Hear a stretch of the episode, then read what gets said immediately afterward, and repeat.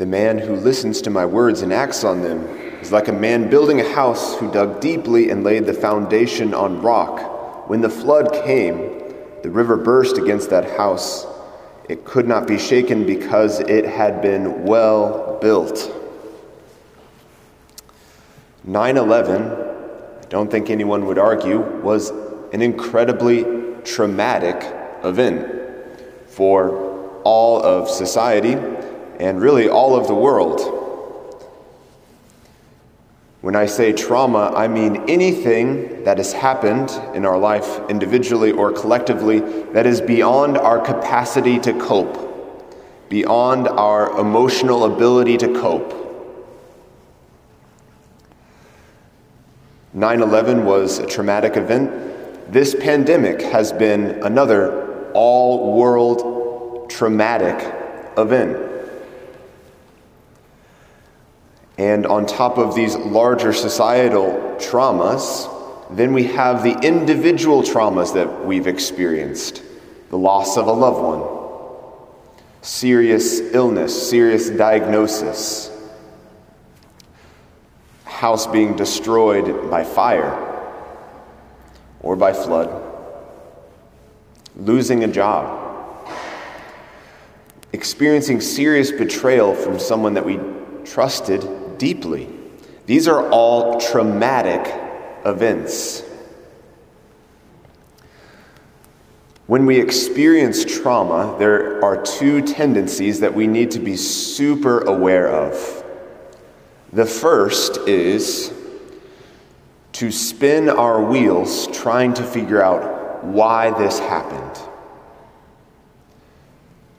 Let me give you a spoiler. This is a dead end. This goes nowhere. It just spirals, spirals us down into ourselves, into introspection, and it only steals and robs our peace and our joy.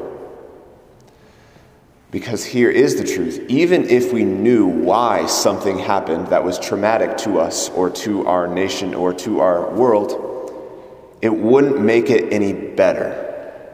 It would still hurt because it was traumatic. If we knew why we lost this loved one, it wouldn't make the pain any less. The second temptation that we need to be super aware of is to make to believe certain lies and to make certain resolutions based on that trauma. Because I have been hurt by this person, I will never trust anyone again. I will always protect myself. I will never lean on anyone else. These are the kinds of promises that we make to ourselves that we call these unholy vows. And again, it only leads to a dead end because it hardens our heart and prevents us from receiving our authentic healing which is the love of Jesus Christ. Because when we put up walls against relationship with others, we also put up walls against the love of Jesus Christ. And at the same time, we begin to believe certain lies. I'm alone. Nobody cares about me. This is never going to get any better. I have to take care of this myself. The list goes on and on and on.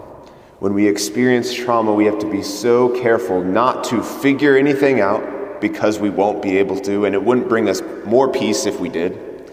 And we have to be so aware of any resolutions, unholy vows that we make I will always, I will never, and any lies that we believe about ourselves or about the world and especially about God. Well, God certainly could not exist if something like this were to happen. Well, that leaves us with the question what do we do with trauma when we experience it? Some of the most beautiful experiences I've had as a priest are praying with people into trauma.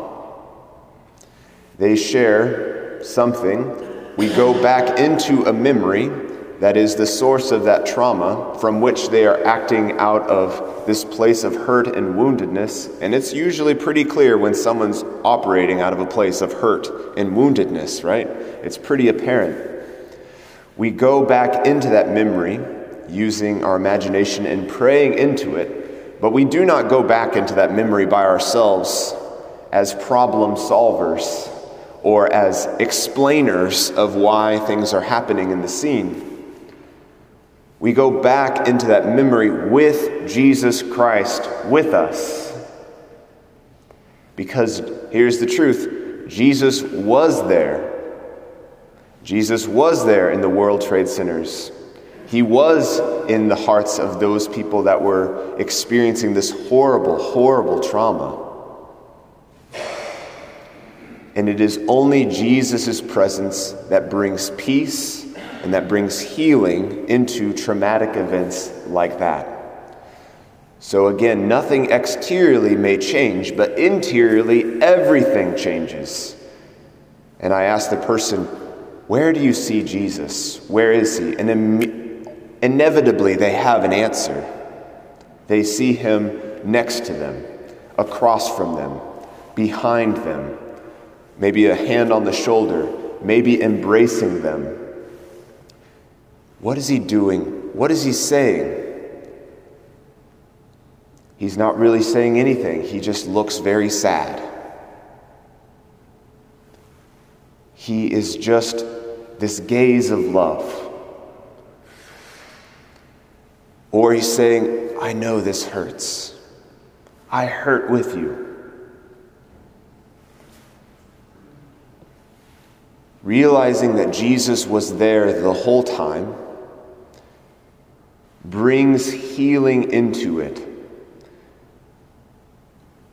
The most traumatic event that has ever happened was God being crucified by us. This makes no sense. There's no point in trying to explain it. Yes, Jesus brought good out of it, but objectively, it was the worst thing that ever happened in human history. We killed God when He was only loving us. But it's because Jesus has taken this trauma upon himself that he's able to speak and communicate new healing into our trauma. Our trauma doesn't have to have the final word. We invite Jesus into the trauma. We bring it to confession. We bring it into our own prayer. Maybe we invite someone else in with us to sh- to share it and to invite Jesus into it as we pray with it together. Evil does not have the final word.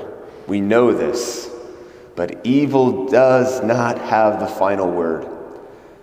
And to try to figure evil out is only playing into its game and making unholy vows and believing the lies that evil communicates only enslaves us and prevents us from receiving and reciprocating love, which is the definition of freedom.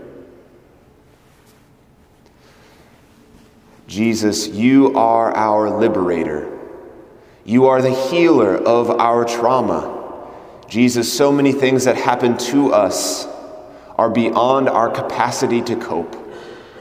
We invite you in, Jesus as we receive you in this Eucharist, we ask you to heal these wounded places of our hearts. Speak your truth to us. Break the shackles of our unholy vows.